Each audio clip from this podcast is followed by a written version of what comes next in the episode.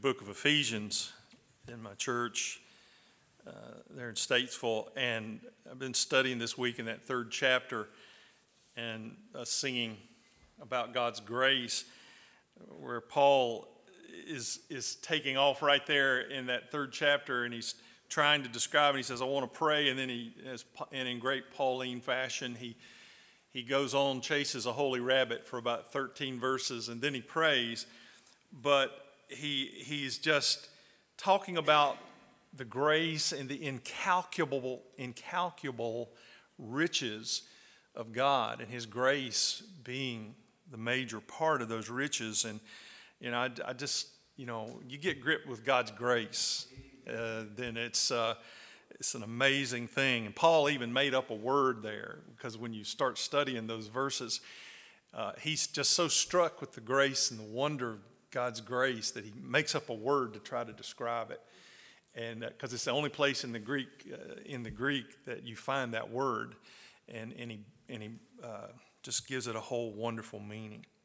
But I want to I want us to look in Galatians five this morning. If you'll turn your Bibles to Galatians chapter five, and I'm, I'm going to look at verses sixteen to twenty-six, and talk about how so often, and you know, I'm in preaching through Ephesians, it deals a lot with the church, and and I realize one of the thing about uh, I've I've learned about being a pastor all these years is there's so many people, they're established in their faith, but they're stuck, and there's not a lot fresh and new uh, coming out of their lives, and and so I want to look at these verses, then I want to talk about that that being our thesis this morning. But in verse sixteen of Galatians five, but I say, walk in the Spirit, walk by the Spirit, and you will not gratify the desires of the flesh. For the desires of the flesh are against the Spirit, and the desires of the Spirit are against the flesh, for these are opposed to each other, to keep you from doing the things you want to do. But if you're led by the Spirit, you are not under the law. Now the works of the flesh are evident: sexual immorality, impurity, sensuality, idolatry, sorcery, enmity, strife, jealousy, fits of anger, rivalries, dissensions, divisions, envy, drunkenness, orgies, and things like these. I warn you, as I warned you before, that those who do such things will not inherit the kingdom of God. But the fruit of the Spirit is love, joy, peace, patience, kindness, goodness, faithfulness, gentleness, self-control. Against such things there is no law. And those who belong to Christ Jesus have crucified the flesh with its passions and desires. If we live by the Spirit, let us also keep in step with the Spirit. Let us not become conceited, provoking one another, envying one another. Father, thank you for your precious word. I pray this morning, Lord, would you just hide me behind the cross, and may Jesus be honored and glorified in every word, everything, every thought, and may it all be to your glory. Speak to us, Lord, for it's in your precious name we pray. Amen. Now, if somebody, or if you went to class this morning, or if you were at church this past Sunday, or you go to church this evening, and somebody would ask you, would you share your testimony with me? What would you tell them? What would it be? Would it be the same one you've told for the last twenty years, or has God done something new in your life recently? Now, now think about that, because I'm, I'm not saying that's bad, but God's purpose in saving us, saving sinners, it's not merely to keep us from going to hell, but to impart new blessings on our life, to develop our character, as he says in these verses, through the power of the Holy Spirit. And with that, our testimony ought to be fresh and new every day, as we are keeping step with the Spirit, keeping in step. Now, I believe God's intention, simply through the reading of his word and understanding of his word, is that salvation should, our salvation should always be leading to service and growth every day that we're alive. on this earth as a Christian individual. Now, there's an unfortunate reality in all of this, though, because, and, and I think, as I said, I, I'm, I'm preaching through Ephesians. I just finished Philippians, and I'm, I'm preaching now through Ephesians. And, and, and Ephesians opens your eyes even more so to the church, because Paul talks a lot about the church. And what is the church? Who are we as Christian people? Who are we as the church? And, and, I, and I've come to realize that, that a really unfortunate reality is that some of the people that I've known for thirty years that I've been pastoring them never come to full maturity after they're established in the faith, or they are not striving for full maturity. We'll, we'll not reach that the, the ultimate and the fullness until we're face to face with Jesus in that in the state of glorification. But I just believe that because of so many spiritual babies, if you would. And, and, it, and in some ways, I take it as an indictment against my leadership sometimes. Why are they still that way? You know, it's my role as a pastor to try to help people grow in their faith and to teach and help them to learn. But so many people just want to remain a baby. And, and there are so many remaining spiritual babies that they can't help other people. Nor can they be fruitful in their service for the Savior, because they need help themselves. And when I start putting expectations on people and they're still babies, uh, it, it'd be like, uh, now Scott mentioned my grandchildren uh, briefly, but I have four grandchildren, and my granddaughter, who uh, she has three brothers, so she's in the midst of all that maleness in their home. But she is the apple of my eye, that big blue eyes, sassy as they come, and, and uh, just just a wonderful part of our family and our life. But we went for her fifth birthday party this past Saturday. And, and I've watched her, you know, she's not a little toddler anymore. She's a little girl. And the same with my grandson, you know, my three-year-old's chasing all the girls that were at her party with a frog and all that kind of thing. He he has a pet frog that stays in a hole outside in the drain ditch, and and he, he goes, grabs that frog and just starts chasing all the little girls. And but but I'm watching him grow. And then my my little one-year-old grandson will be two here in another week, and watching him talk and learn and want to do everything his brother said. Then my oldest grandson, who my wife just got to take to Grand Camp at Carraway. But watching them grow, uh, but you know, I can't go to them and, you know, I can expect a little more out of them. Now, even my two-year-old, he'll he'll carry a conversation on with you with you now. But I've watched him grow and progress, and I've watched the others grow and pro- progress. I've watched our oldest grandson grow and progress. But, you know, I still can't expect of them what I would expect of an adult. Uh, there has to be a growth process. And, and again, some, and I go back to that point, so many people in the church today are such spiritual babies, but they can't produce. They they don't want to. They want to remain that way. There, there's an old farmer one time described his Christian experience. He says, well, I, I'm not much, making much progress, but I'm established. You ever had anybody say that? And one day, this old farmer was hauling some logs, and his wagon wheel sank down to the axles in the mud, and he just could not try as hard as he could get the wagon out of the mud. So he just defeated, he just sat down on top of the logs. And then uh, and he just kind of looking over his situation, which was pretty dismal. And uh, and soon a neighbor who, who had always been uncomfortable with the farmer's worn-out testimony came and greeted him. He says, well, Brother Jones, I see you're not making much progress, but you must be content, for you sure are well established in that mud. You know, as Christians, we may be established in our sanctification, but if we're stuck, we're not being very productive as Christians. And that's what Paul's trying to tell us in these verses in Galatians. And maybe, maybe I'm talking to you, maybe I'm not. Maybe you're established, maybe you're stuck, maybe you're growing. But the acid test, I think, is to see how productive. What kind of fruit are you producing? Faith without works is dead. So what kind of faith are you growing? Are you, are you established? Are you stuck? Or are you producing? Now, one of the things in verses sixteen to twenty-one, Paul gives this long laundry list of evil things. You, and you might be asking the question, well, what causes a person as a Christian to get stuck and non-productive? Well, Paul tells us right there.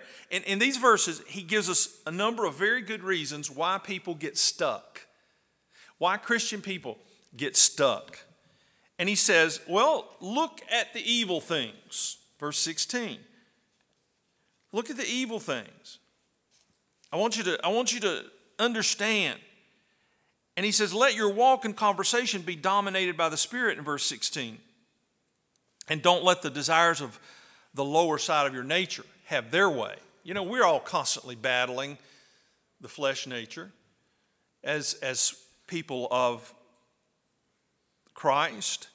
But you know, for Paul, it was essential that Christian freedom, we just celebrated the independence of our country, but it's essential that Christian freedom should not mean freedom to indulge and do and give in to the lower side of our human nature, but, but it's the freedom to walk and to keep in step with the Spirit. And that's what Paul's saying here.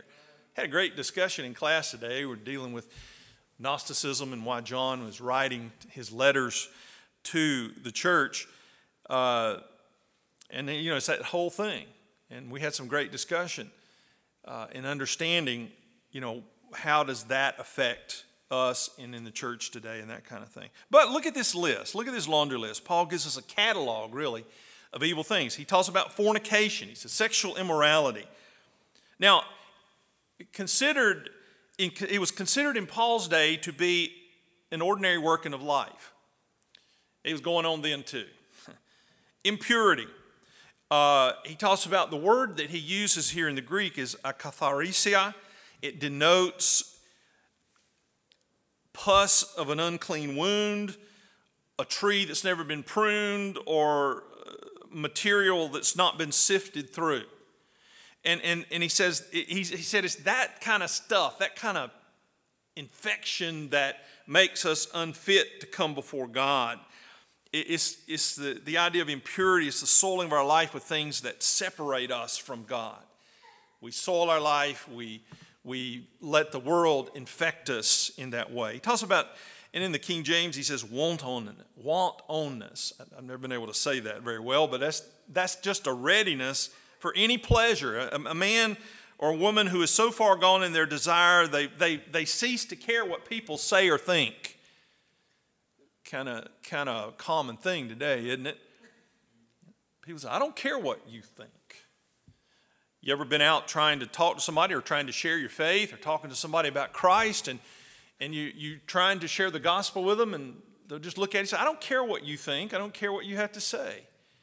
Well, people get so caught up in their own wantonness that they don't care what people or what you or what the Bible or anything else has to say or what to think. He, he talks about idolatry. That's the worship of anything besides God, man-made gods.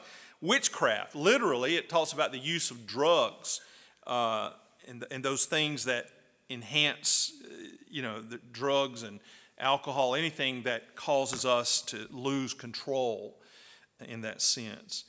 Uh, enmity, that's hostility, the exact opposite of Christian love.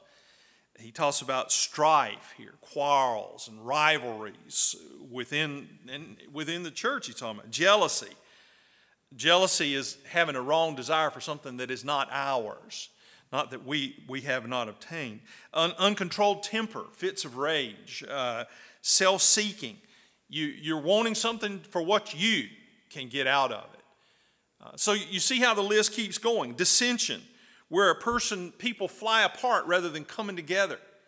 Uh, heretical divisions. You know, the tragedy of life, folks, is that people who hold different views, especially in this day and time, very often finish up by disliking not each other's views, but disliking each other. You know, the fact is, it, it should be possible to differ with somebody and yet remain their friend. But today, if you if you don't if you don't think like me, if you don't act like me, if you don't believe like me, well, I don't like you. Um, and I mean that's that's the thing of politics today, especially envy. Did you know envy has been described as the greatest disease among men? And the quality not so much of the jealous, but rather it's it's what jealousy does to us. It embitters our minds. You know, if, if I if I look at you and there's something I'm jealous of you about, you know, I, I, I've, I've, I've tried to think about those things in times in my life, people or situations that I'm jealous of.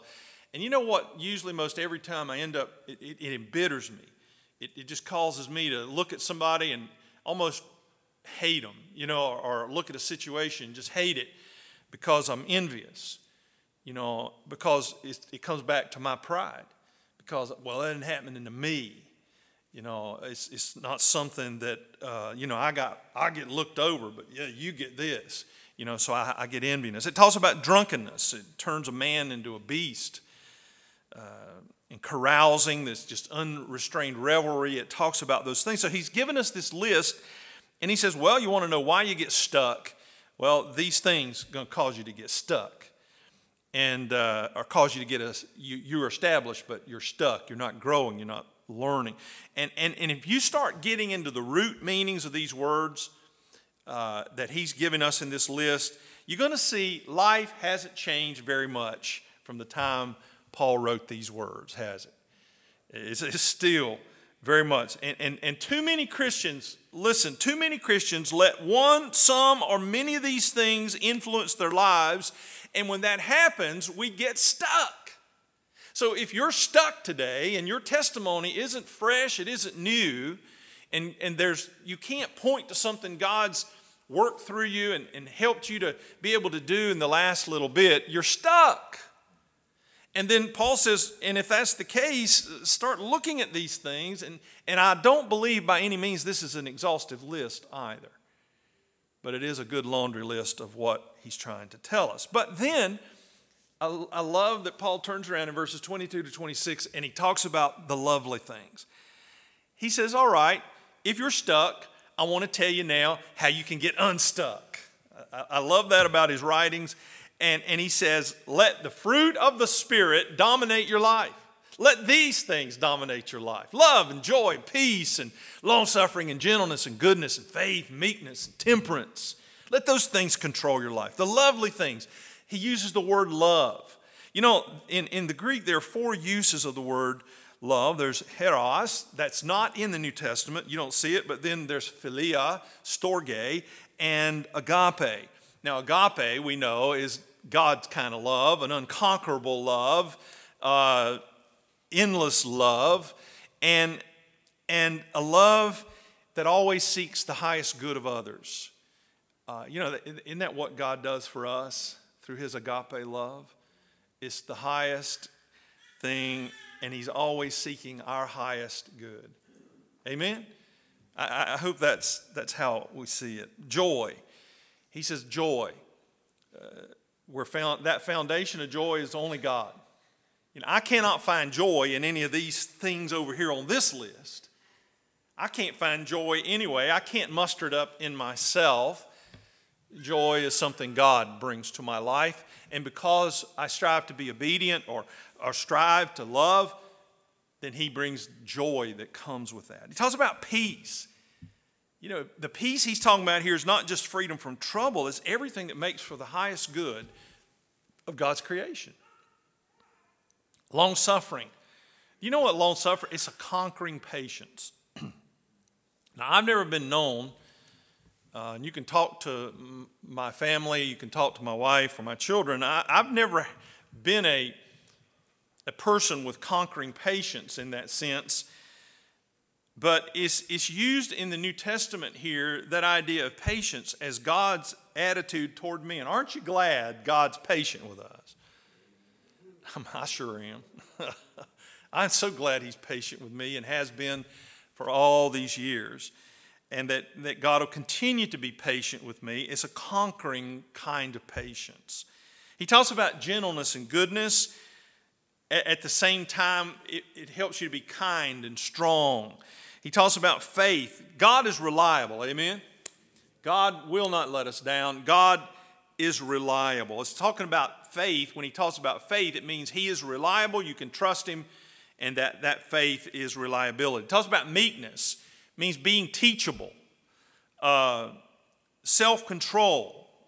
And, and only Christ can give us that through keeping in step with the Holy Spirit, that idea of meekness.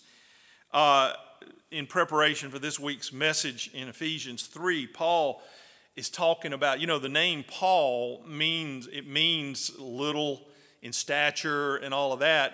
So it's it, it really, Paul is saying, I'm just small Paul. I'm just small Paul. God is great. And And in that, he, he's talking about the meekness that God gives, and it's the self-control. But then temperance, the, you know, the Holy Spirit, or the Spirit that has mastered its desires and its love of pleasure, that's what he talks about, having temperance. And, and it was Paul's belief and experience that the Christian died with Christ and rose again, he says, to a new life, rose again to a new clean life in which these evil things of life, this other list of things, has uh, has gone away, and the things of the Spirit come to fruition, love and joy and peace and all those things. And it's not anything we can do on our own. It's what God does in and through us and for us. Now, so hopefully in understanding that, when you give a testimony, let me ask you a question. Do you have anything fresh to say? Or are you always trying to dig up the old experience? Look, I'm, I'm, I'm thankful I can share a testimony, and there's nothing wrong with that, about when God saved me. That's been a long time ago. I was sixteen years old when that happened. I'm, I'm almost sixty-two now. You know, and, and if God hadn't done anything in my life between then, you know, whoa, I, I mean, I better, I better do some examination. But that I could stand today and say, you know, yesterday, or the day before, or sharing with you about seeing my grandchildren. That was a spiritual experience for me. And God did some great things uh, and through my family and, and, and other things, that are my church family. You know, this past break was tough. I I did three funerals in one week uh, and those kind of things. Very busy, very draining. But you know, through it all, I could come out on the other end of it and say, God, thank you for great joy. And thank you for the opportunity to, to kind of get back in a routine, and, and looking forward to coming back here and being able to teach and do those things. But, but instead of being established but stuck, we need to ask God this morning to help us get going and growing for him. Amen? I mean, that's, that's all we can do every day. Uh, Second Peter three eighteen says, grow in the grace and knowledge of our Lord and Savior. Now, he's still saying we got to keep growing. You got to keep learning. You got to keep uh, understanding. Sanctification is kind of like riding a bicycle. Either you keep moving on a bicycle or you're going to fall down, right? You know, uh, you, you got to keep moving. It, it ain't going to just sit there and hold you, you know, unless you got a training wheels on it. But uh, it, it's it's gonna it's, it's gonna stop or fall over. So I, I love, as that old hymn says, I'm pushing on the upward way, new heights I'm gaining every day, still praying as I'm onward bound. Lord, plant my feet on higher ground. Lord, plant my feet on higher ground. Father, that's our prayer today. Plant our feet on higher ground. Help us not to be established but stuck. God, help us to be striving to grow every day in our, in our faith and in our walk with you. Thank you, Lord, for your grace, and thank you for your love in our lives. Thank you for this place called Fruitland Baptist Bible College. And thank you, Father, for each student, for the faculty and staff. And, and, uh, and Lord, just thank you for loving us so much and putting us in this place at this point, at this time, for such a time as this. And we pray and ask that you would give us wisdom and guidance. Help us. Be with each of these students as they are starting back classes this week. And Father, just help them and direct them and guide them, and be with each of our teachers and our president and vice president and the staff. And Lord, just, just help them to know and feel your comfort and strength. And Lord, help us, every one of us, to continue to grow in you. And then someday, Lord, when we reach that place of reward, we'll be able to look into your face and say, thank you. Oh, Lord, thank you so much. Thank you for loving me. Thank you, Lord, that you were there with me every day. And, Lord, now I can enter into your rest. Help us, lead us, and guide us, and we'll give you all the praise, honor, and glory. And it's in Jesus' name we ask it. Amen.